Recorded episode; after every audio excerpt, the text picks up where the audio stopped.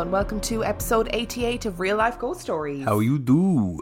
To kick things off this week, we need to thank our newest Patreon subscribers. We would like to thank Sandra Steele, Melissa M. Dipmanson, Anna Lucas, Gavin Robertson, Francesca Carendi, Colin Bonner, Jessica Griffin, Erin Long, Elizabeth Melendez, Ava Liam, and Fionn Cosgrove. Jenny Pierce Butler, Alex! Sorry, it's got an exclamation mark after it, so.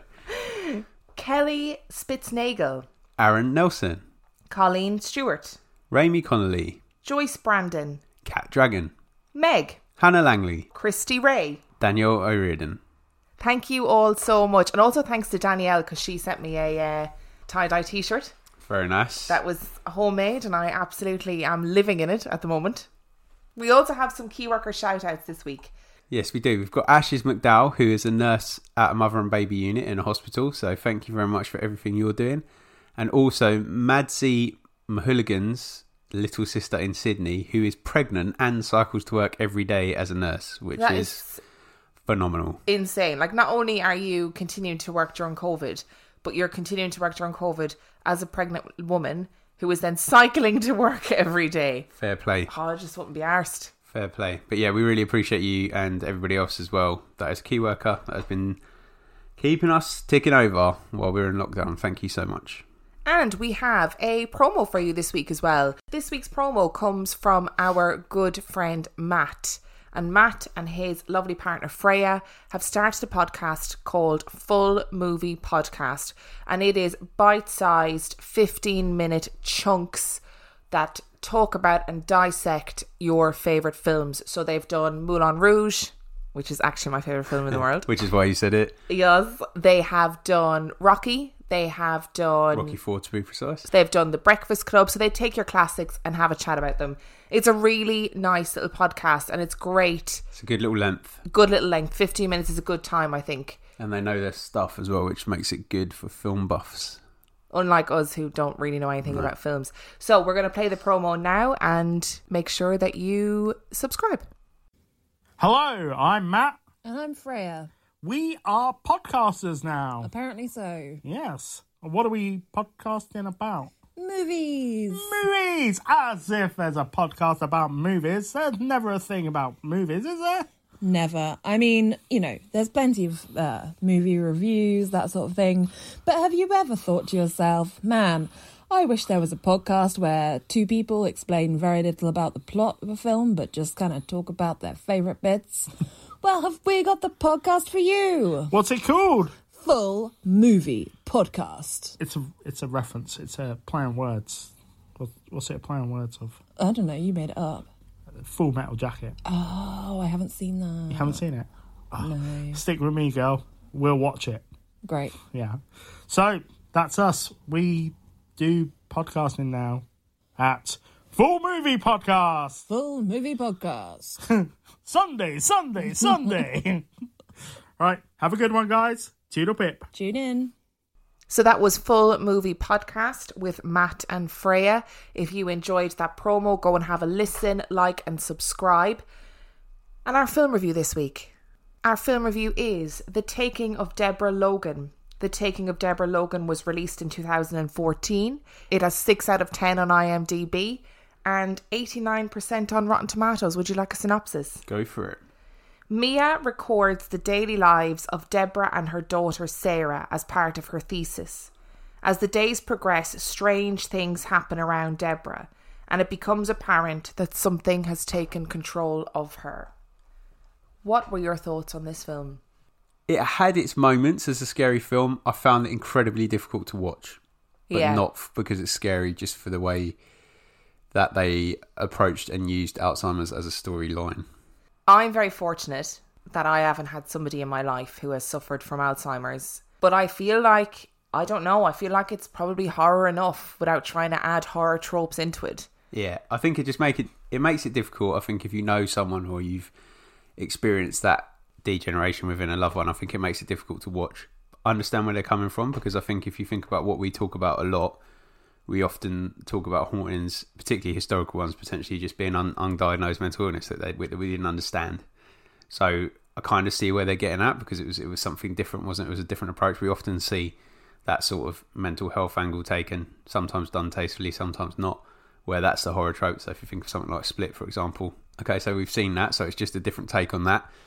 Just found it uncomfortable because a lot of what they went through would have been experienced by real Alzheimer's carers and Alzheimer's pa- patients, Without having to throw in a shitty possession story on top of it. which was okay as it goes as a story, but yeah, it wasn't bad. It wasn't a bad movie. I just found it uncomfortable to watch, and I I I, I appreciate that part of that is knowing someone that went through that. So I I get like that's my feelings towards it. So it might not be the same for everybody, and I can I see mean- why you would like this because it's got some good jump scares in it, and there are some moments where it's really freaky. I found it uncomfortable to watch. uh, like I said, I don't know anybody, luckily, who has had Alzheimer's, and I, I was really, I felt really uncomfortable watching it as well, and it was so uncomfortable that halfway through we had a conversation about whether or not we were going to finish watching it and actually do the review, because I, I was like, I don't know how I feel about this. This feels weirdly exploitative, and also the the kind of pedantic part of me. I don't, you know, I don't get wound up by loopholes the same way that you do. No, I get very wound up by loopholes. But if you're going to do a PhD, at least make sure it's fucking ethically sound. There's no way that PhD would have gotten through the ethics board. Absolutely no way. So the th- the premise is that this girl Mia is studying the uh, long term impacts and physical, like genuine physical impacts that Alzheimer's has on the extended family network of the sufferer, which you know is very noble research to be undertaking. But you can't start your research by lying to the participants and saying, Yes, my grandfather has Alzheimer's. And then her little fucking pal is like, I thought your granddad was on holidays. And she's like, Shut up, okay, I just need to get connected to them. Immediate fail, especially when you're documenting everything. Immediate fail and in, in my world. Aside from the fact that it kind of plays on Alzheimer's, the the guy, the, the random people that she apparently hired to help her film this PhD are dickheads. Like one of the guys walks into One this of them is a, a particular annoyance. one of the guys walks into like this old this old woman's house and her daughter she's the, the mother is suffering from alzheimer's. They're in a very vulnerable and traumatic time. He just starts touching all her shit like picking things up looking at them fiddling with stuff even though she's explicitly like don't touch my things. You know? What a dick. Just not a very nice man. Not not a very nice character. I think if you take out the subplot of Alzheimer's, it's a interesting possession story. I guess. I think if we if we watched it and it'd just been an old lady got possessed by the person that they got possessed by without trying to give anything away, you'd probably find it an okay film. It's quite jump scary, and actually, you know, the Alzheimer's thing might not be an issue for everybody, and that's fine. i mean the woman who plays deborah logan is outstanding Yeah, she's really good. She is not only brilliant when she's lucid and she's a brilliant actress, but she's also brilliant when she is in those like possession states. Oh my word, she is scary. There's a lovely mo- lovely moment. That's the wrong word. There's a very freaky moment where one the annoying guy is like staring out of a closed window in a dark room, and he thinks he's on his own, and then he turns to look, and Deborah Logan's standing next to him, and she says in a very deep voice, "You're letting out all my warm air," and the window's magically open, and it's there's those little unsettling, nerving bits where you just like, mm, don't like that. Kind of scary. Yeah, I mean there there's also this is the film that produced that timeless gif that has done the rounds of the woman consuming the child. And I mean, Which I've never seen. yeah, I don't know how you've never seen it. Must be a Facebook thing. May- uh, probably is a Facebook thing to be fair, but yeah, I just I don't know. I I feel this film made me feel really uncomfortable. Like it, it's it's definitely pushing the genre. Like it is trying to do something else with the genre, but I just don't know if they if they did it well. So what what are you going to give this film out of five? Uh, two and a half. you know what? I'm gonna I'm gonna go for two and a half as well. and well. I do think I do think some of you will enjoy it as well. Like I said, I do. Think, I, I'm not. I'm fully aware that this is coming from a personal experience, and so that's why I find it uncomfortable. So some of you may well enjoy it. It's not. It's not horrendous by any means in terms of a horror film. I, I'm going to go for two and a half as well. So, ta- taking of Deborah Logan, two and a half stars, but comes with a warning: be be prepared for what you're getting into, and not all of the synopsis, as you can see, explicitly say that this is a story about Alzheimer's. So, just keep that in mind before you watch it. So, our story this week, Okay. we are going to be talking about The possession of Deborah Logan. not the possession of Deborah Logan, but the real life possession of Elizabeth Knapp. Have you ever heard of Elizabeth Knapp? Uh, no, I don't think I have. Well, I'm about to tell you all about her. I'm so so, up. not looking forward to it. Winter in Massachusetts is cold, and the small town of Groton was no exception. The colonists of the Massachusetts Bay quickly learned about the realities of a harsh winter when an icy wind whipped through their lives. The wind would roar down the chimneys and freeze the sap that seeped through the logs as they burned. The absolute cold was enough to make anyone want to hibernate for the winter. But in 1671, the plummeting temperatures were not the only thing to make the blood of the Groton residents turn cold. Puritan life was far from easy. They rose at dawn and rested only at dusk. Attendance at church was mandatory, and suffering of any kind was seen as the work of God. Idleness was not acceptable, as it allowed for the perpetrator to become the plaything of the devil. The world was full of things to be feared, both human and inhuman. Sixteen year old Elizabeth Knapp sat shivering by the fire. The wind was whistling through the rafters and howled an ominous howl outside. Elizabeth was being quietly watched by her mother. Her daughter's behaviour had begun to concern her over the last two weeks, and she watched as the light of the flames flickered across Elizabeth's drawn face, but left one side shrouded in darkness. There was a fear growing in the home. It had not been spoken about, but it was there, festering away in the darkest corners and being perpetuated by the growing blackness of winter.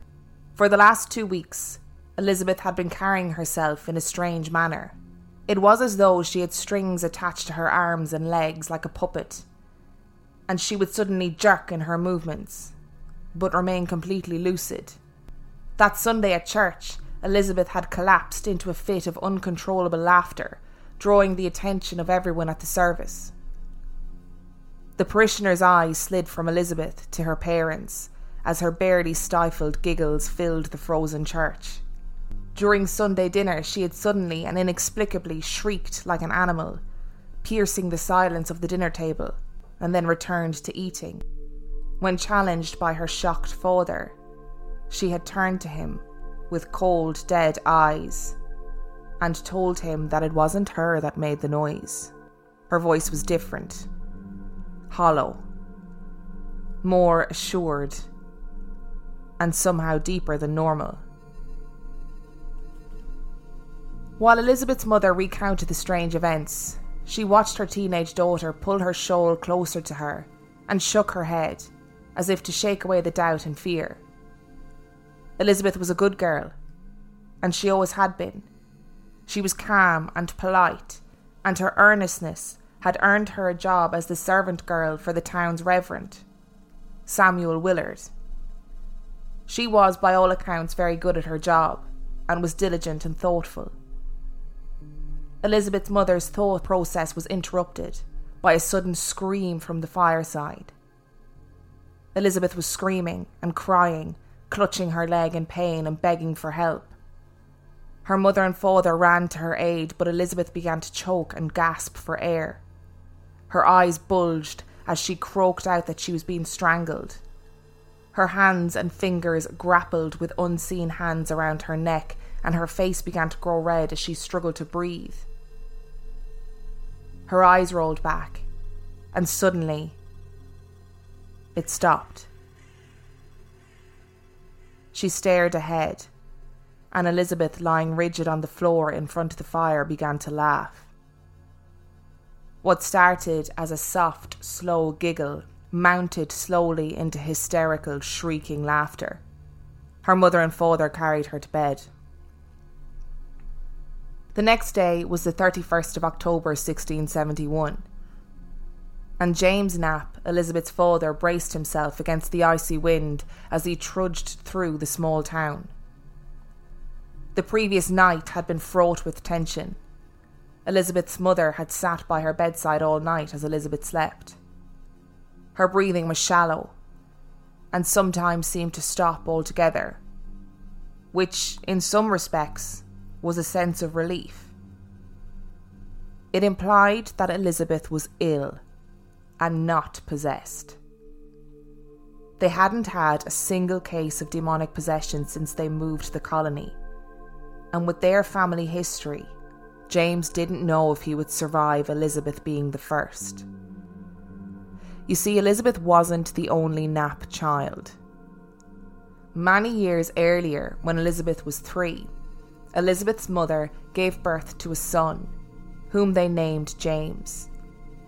Unfortunately, James Jr. had died in early infancy, and the death took a toll on Elizabeth's mother. Her behaviour became more and more bizarre, and she was eventually imprisoned for being a general nuisance in society. When she was released, they had moved to Groton for a fresh start. And now this. James took a deep breath and went into the town hall meeting. Because regardless of his worries, James still had a duty as the patriarch of the family. When he returned home, Elizabeth was in the corner, talking animatedly with some neighbouring children. He whispered to his wife about the state of their daughter, and she confirmed that Elizabeth's behaviour was continuing to worry her, and she looked different somehow. Older and more haggard. They agreed that it must be the lack of sleep and whatever illness was gripping her. James sent Elizabeth to the cellar to collect some vegetables for dinner, and she willingly obliged. A scream erupted from the cellar, and James ran to his daughter. She was standing blankly on the stairs and turned to her father. Father, there are men in the cellar. James bolted back up the stairs and grabbed a stick to protect his family. He burst into the cellar to find nothing. Elizabeth was close behind him, and he turned to see her standing, staring into a dark corner of the cellar. She was talking and giggling. She said to the corner, What cheer, old man? That night again, Elizabeth sat warming herself by the fire. She was sullen now and stared unblinking at the flickering flames. Her parents were sound asleep in bed, but rest was evading Elizabeth. Her parents were abruptly awoken by what was becoming an all too familiar animalistic shriek, and they rushed to the fireplace to see Elizabeth seemingly being dragged by unseen hands towards the flames. They panicked and rushed to stop their only child from being engulfed in fire. Elizabeth flailed her arms and destroyed any furniture within her reach. As her parents struggled to restrain her, she shrieked her animalistic shriek into their ears and clawed wildly at their faces. Eventually, she passed out from exhaustion. Elizabeth's condition steadily worsened. In her lucid state, she was polite and humble. But when she was gripped by these primal fits, it would take at least five grown men to pin her down. She possessed another worldly strength and would bark out words in a low demonic voice Money, money, sin, money, misery. Reverend Willard was away in the home of his Army General father. They were formulating a defence strategy to protect their town from the attacks of the native tribes in the area. A boy arrived on horse, urgently summoning Willard back to the town and he dutifully obliged. Willard lived a comfortable life. He was well educated, and the combination of his father's wealth and the incredibly generous wage he was paid yearly by the townspeople meant that he lived a presumably more lavish life than his parishioners. When Willard arrived at the Knapp home, he set about keeping a meticulous record of the apparent possession case that was unfolding in his parish. Elizabeth was sitting upright in her bed when Willard arrived. She stared at him, blank and sombre. She told him a story. She claimed that she had been visited in the night by a wealthy neighbour who had flown down her chimney in a riding hood and bewitched her. Elizabeth recounted the tale with the same hollow, deep voice that her parents had begun to grow used to. Willard was frightened. But not of the possession, but what the possession might mean for his town. While he listened to Elizabeth's tale, he thought about the neighbour that she was accusing and shuddered. This woman was an upstanding member of society. He looked at his notes that he had written and made the unheard of decision to remove the accused name from the records. The questioning of Elizabeth continued the next day, and she presented as a sad and broken teenage girl. She cried and explained that her meetings with the devil had begun some time ago. When Elizabeth would leave her day's work at the Willard house and return home to her parents, she would be flanked by a man in shadows who would offer her silk and diamonds and a life free of labour if she would pledge her soul to him. The visits were sporadic at first, but began to become more and more frequent. The devil would whisper in her ear to kill Reverend Willard while he was sleeping, and take his youngest child and throw it in the fire. The devil would tell her to kill her own parents, and he would grant her all of her wishes and dreams. On one fateful night, the Reverend awoke to find Elizabeth standing in his doorway, shadowed by the lamplight in the hallway behind her but with the unmistakable shape of a hook in her hand. Eventually, a doctor arrived from a nearby town and assessed Elizabeth. He concluded that her behaviour was the result of a stomach malady and recommended that Elizabeth fast for some days to relieve the sickness inside her. She willingly fasted, but to no avail. Elizabeth's fits continued, and seemed to be centred around Reverend Willard. She would be quiet and serene until he came to visit, at which point she would shout obscenities and writhe around, distorting her body in an unnatural way. Willard moved between believing Elizabeth was faking it to believing that she was physically sick. But every so often she would present a display of strength so absurd that he would be swayed into believing that the cause was supernatural after all. On December the 17th, Elizabeth's strange fits suddenly stopped.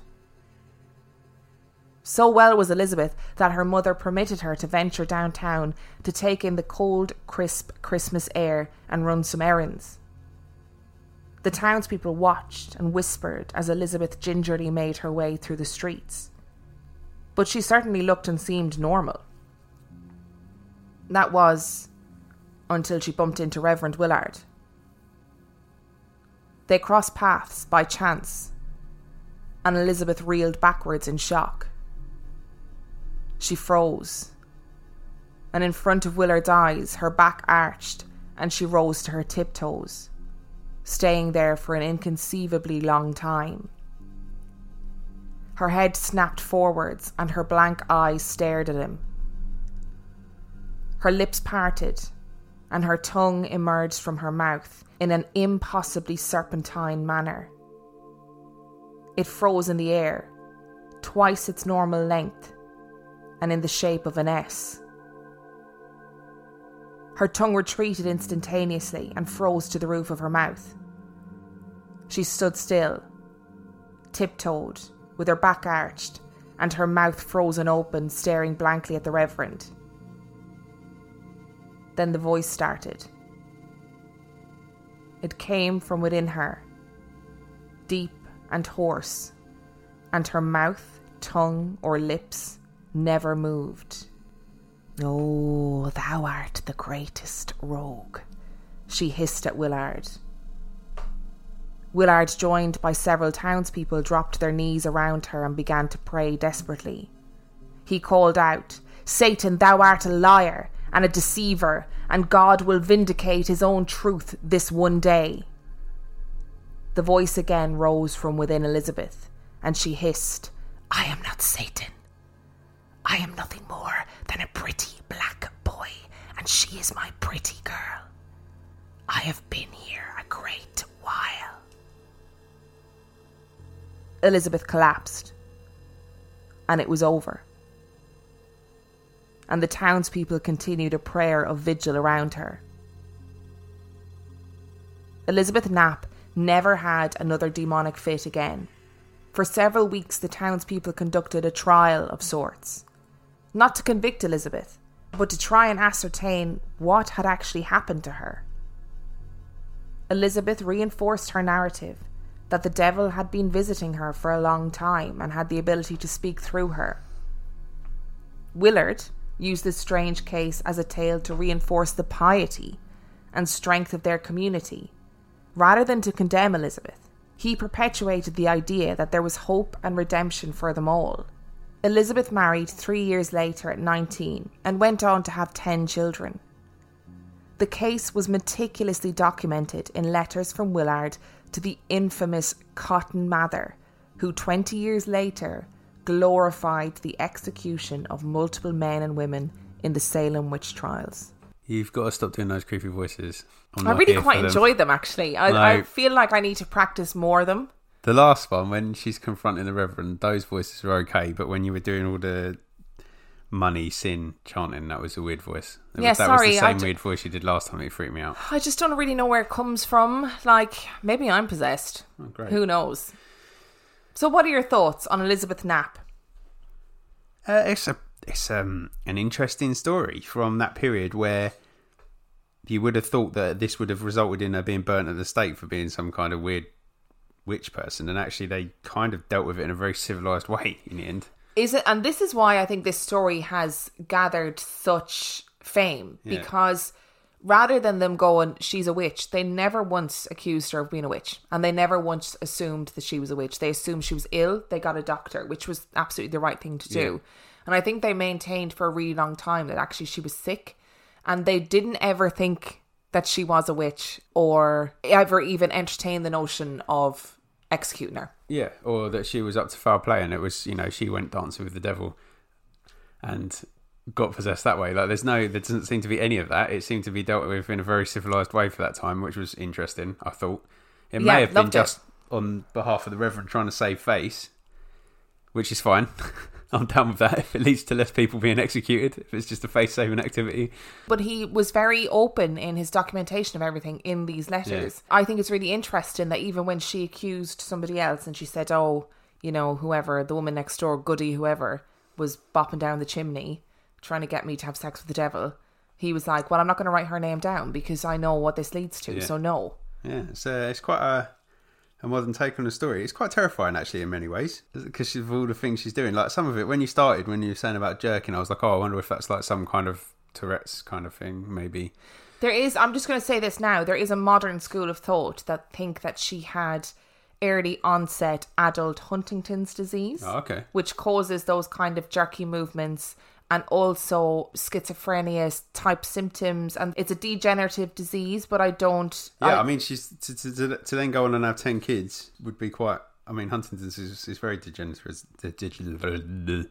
degenerative-. Thanks. She survived into the 1700s. Yeah. so- well into the 1700s, I yeah, think. so I mean, that's quite impressive for that day and age, anyway. yeah, I think when let I. alone having a, uh, that kind of disease. So it's interesting. But when when you said laughter in church, I was chuckling to myself because it made me think of this time when we were growing up. We had our church had this thing called family prayers, where like every now every like once a month or something, one of the families from the church would get up and lead the church in prayers. The idea was that you'd do it like once a year, or you know, you you'd do it again. But our family got up, and when we were doing it.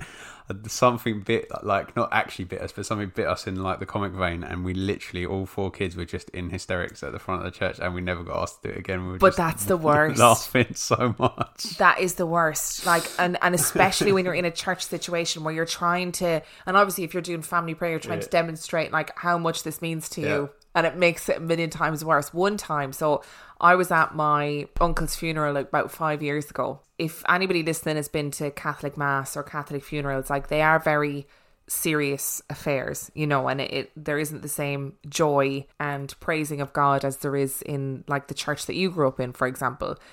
And this priest got up onto the altar, and it was like this was his moment on the West End stage, you know, and he was fucking taking it. It was a big funeral. My uncle was a very well known man. There was lots of people there, and he was like, fuck it, I'm going to do the best mass anybody's ever seen. And he was giving it serious dramatics. I mean, at one point, he, in this really big dramatic flourish, lifted the Bible into the air. And at the end of the gospel in a Catholic mass, they say, This is the gospel of the Lord, right? But he didn't just say that. He, like, Was it like a "This is Sparta" moment? Yes. this is gospel. that's literally what it was like and i and i got the giggles and we i was sitting at the front row because the fact that's what happens with the families they sit in the front row i think my sister-in-law was sat on the same row as me and i started to laugh and you know when it's like mm-hmm. it's it's just all consuming and i couldn't stop and the more this priest was doing he was giving it his extra life and the more extra he was the more i laughed but then i and and my sister-in-law i'm fairly sure turned to me and went at least everyone else is behind us and they think that they'll think that we're just crying loads and i was like that is my only saving grace because i just couldn't Yeah, because when you're trying to fight that uh, fight that laughter, you're often hunched over, aren't you? And just Yeah. and your body is moving in the same. So from the back, they probably wouldn't be able to tell the difference unless you let out a verbal. I didn't i have to say But obviously, when we were doing the prayers, we were facing the entire congregation, and there's four of us, and we've each got a prayer to. Well, three of us have got a prayer to read because Beth refused to do it, which is fair enough. But we we've all got something to read, and we're literally all of us are in fits of laughter. Never got asked to do it again. Um, so that- yeah, I don't read, and I know, like in Puritan times, mass was fucking super serious. so laughing. So was, yeah, absolutely. But still, she's like six. I mean, I guess like at those times, sixteen is, is an adult. Earlier than that, probably is considered to be old enough to sort of. She's still a kid, really. She's still she? a child. I and mean- like it, it probably was something to do with her condition or with to do with her possession, if that's the route that you're going down. But also, I could easily see it being just something just tickled her. Like if you've got the. If you've got the giggles, it's really hard to stop. Like Yeah. it's really hard to stop, particularly when you know it's inappropriate. It makes it harder. I think so. Oh, maybe- definitely. Maybe she had just maybe Reverend Willard was being particularly extra that service, and she just couldn't hold it in anymore. I think there was there was also a, a school of thought around this story who think that Reverend Willard represented everything she couldn't have. So actually, it was more what so. So he lived this really lavish life, even though he was preaching piety to his parishioners. He was well educated. He was well respected in the community. He had all this money. Her family had been through an awful trauma and they were becoming quite prosperous at this time. And actually, that there was an element of jealousy, but in that society, jealousy was also a fucking sin. Everything was a sin. You can't you can't blink for sinning at people. So actually, this was her way. Some people believe that that without like subconsciously, this was her way of getting all that jealousy and hatred out, and being able to turn to this, the ultimate patriarch of your society, and be like, "You're greedy. You're terrible. You're an awful person." It could, yeah, it could well have been something like that. I mean, is it just a case of an overactive imagination talking about the black man walking home with her? Well, those were the stories that you would have heard. You know, the devil will come to you in the shape of a man of shadows, or she also ranted and raved about the devil coming to her as a black dog and as a knife, and all of these different entities. And I guess those were stories. They were cautionary tales, right, for Puritan kids. You know, the devil will come to you and he'll try and tempt you away from Puritan life. So she would have known all those stories anyway. So she would have known, I guess, what to say to evoke a reaction from people. I mean, her dad apparently thought she was faking it. You know, they didn't, they weren't really Yeah, that into the idea of it being witchcraft. but you could understand that from what the what you said in the story about the dad and the experience of obviously like insane grief that his wife went through. Yeah. You could want, you could see him wanting to, and and maybe he was questioning, maybe he was wondering whether there was a mimicry to that. Oh, did you? Was the child born before? She was three. So she Yeah, would have been at a really formative time. Yeah, so maybe that maybe there's an maybe he thought there was an element of mimicry to it. That's why I included that in the story because I thought it was important that at three years old she witnessed her mum have this go through this awful period of grief. She lost a sibling, which is a really hard thing to understand when you're three, and then her mum wasn't there because she was imprisoned. Hmm. And actually, in that time, it wasn't natural for a dad to bring up his children because it Yeah. wasn't expected of them. Yeah. So it must have been a really difficult time for her. There are a couple of things that are quite creepy. Yes. Your voice. Thanks very much. I tried. Um, I thought it was weird when she screamed and she said there was two men in the cellar, and then they went down and there was nobody there. But then she started chatting to the darkness. Oh yeah, so in the original story, she is like I didn't edit that. Actually, I edited stuff out of that bit of the story because I was like, God, this will go on forever. But she was talking to a little old man that she said she could see sitting on top of their bags of grain. Um, and that was one of the points where her dad was like, "Right, fuck this. She's faking this. This is this is too much." But I can imagine there's an element of saving saving your own sanity in that as well, where you're just like, "Okay, let's just say that she's faking it because it's easier." There was another point as well, but I've forgotten it. Oh yeah, when she appears in the doorway of the Reverend's house when she's so there must have been an, a malintent within her as well. And in that moment, so the Reverend actually wasn't asleep. Okay. So she didn't. She apparently appeared in his doorway, like with a hook in her hand. He wasn't asleep, so he was like, "What the fuck are you doing?" or whatever else they, whatever they say in Puritan times. Probably not that. I'd, Probably, I'd imagine, and as a reverend, probably not that either. But he was like, "What are you doing?" And she apparently snapped out of this trance and was like, "Drop the hook, burst into tears, and ran off.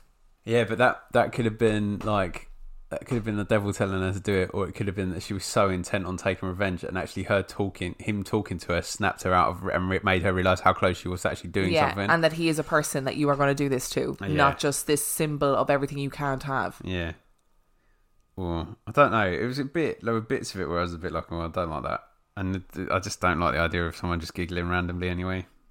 Yeah, that was that was genuinely was I didn't add that in for a dramatic effect. That was one of the, her symptoms, which was that she would break into fits of giggles. The only thing I would say is you've got to be fairly brazen, or at least confident that your actions are not going to lead to you getting burnt at the stake. If you're going to then pull on pull off some kind of flash dance thing in the middle of town in front of everybody, that's the only thing that bugs me a little bit about the story.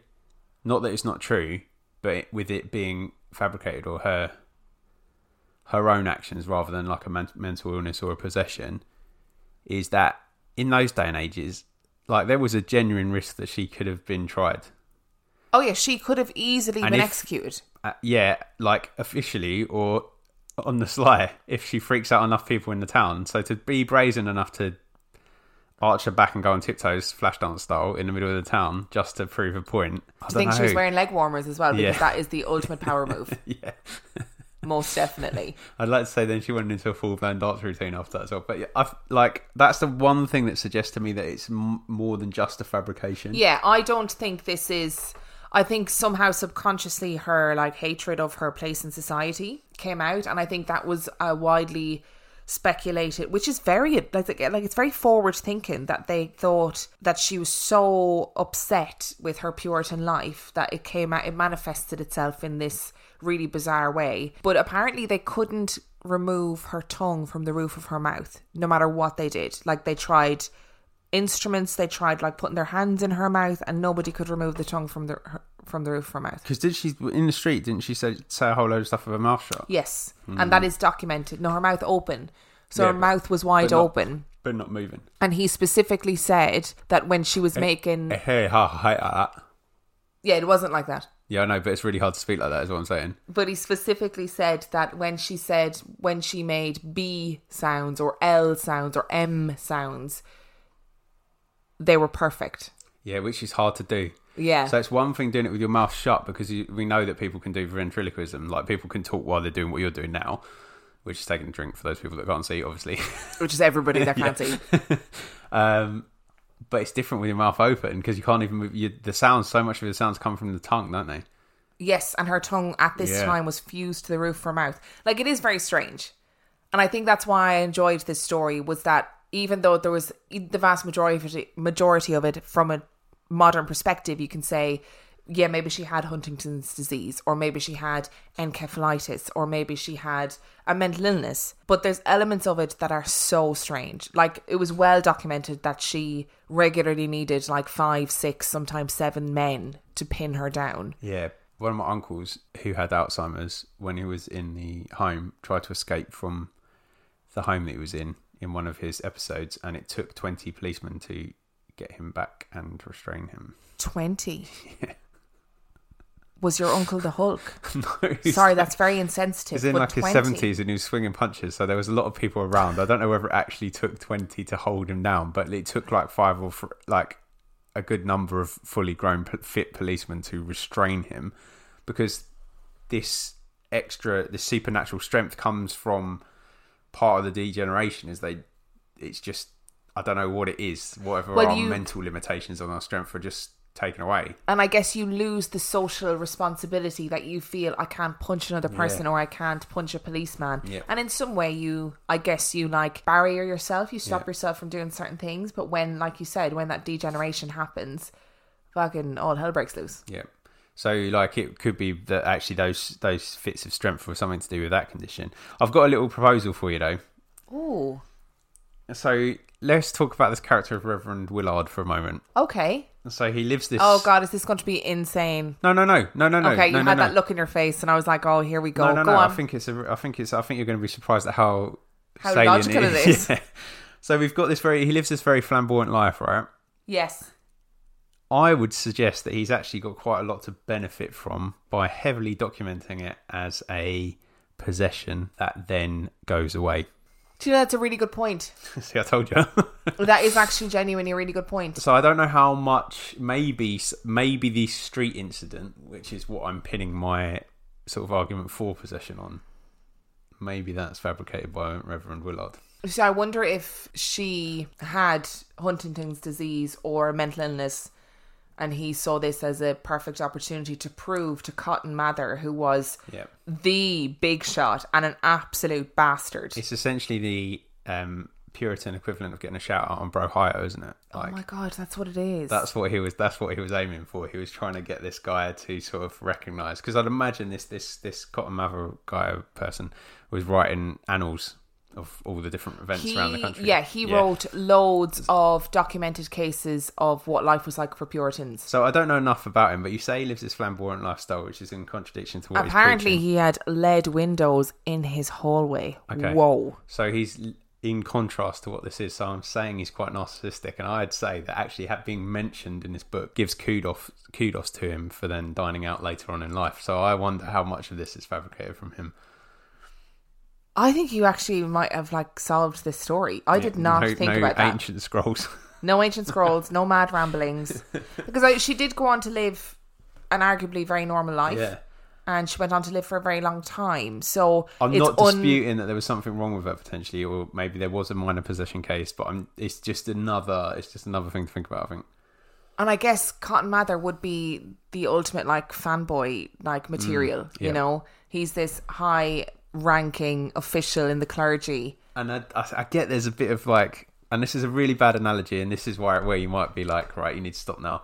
But I get there's a bit of Gilderoy Lockhart about him in that he likes this idea of having, but actually he's probably not brave enough to deal with the real witch trials and the real witch, hunt, witch hunting, and this just kind of gives him his little moment in the spotlight to dine out on. Gilderoy Lockhart is like the ultimate reference point, I think, because Okay. apparently he was like quite young and handsome. Yeah, see, so that's what I'm, I'm just wondering. Maybe that's it. Oh, that is a really good theory. Yeah, see, I'm not always full of mental ramblings. Who are you? what have you done with Dan? I'm impressed. That is a good theory. yeah. So I'm I'm I'm leaning towards that, unfortunately. I'm actually gonna I'm gonna lean towards that as well. I'm gonna lean towards exaggerated by I, I think she Lockhart. probably was not very well. Yes. Um, and I, I'd imagine that some some of it was probably legit because actually you don't need to fabricate a lot of stuff if you don't under if you don't understand it in the first place, do you? No, if you if you have no point of reference for Yeah. why somebody's behaving like that, Yeah. you're I mean, fuck me, it's like brilliant possession. Yeah. Tick that one off, get her executed, move on. But I wonder if the, the, the hinge point, which is what I picked up on, which is probably what appealed to Cotton, Math, Cotton Mathers, Mathers. Mathers, Like Marshall Mathers. yeah, what appealed to him. I wonder if that was a little bit gilded. Maybe. It's interesting that we have this amazing account, whether or not the possession case was exaggerated or whether or not it was, you know, all based in reality. Mm. But let's imagine it's based in reality. We have this case of possession where the girl's life is spared. She is listened to enough that they grant her like no, I said trial because I think couldn't think of a better That's the word. best best our But- best word for it, I think, because it's not her that's on trial. It's the what's happened that's on Yeah, trial. and they gave her all this space to talk, Yeah. and he went to the house every day to talk to her, Yeah. not to not to give an exorcism or anything like Yeah. that. He just talked to her. She he, they spared her execution. They spared the people that she accused. And then somehow, 20 years later, society has devolved enough Yeah. that the Salem witch trials happen. And, you know, all of those people are executed Hmm. For what is essentially no reason. I mean, there's lots of speculation about um, the crop at the time being infected with a fungus that causes, you know, mental illness and blah, blah, blah, blah. I don't know.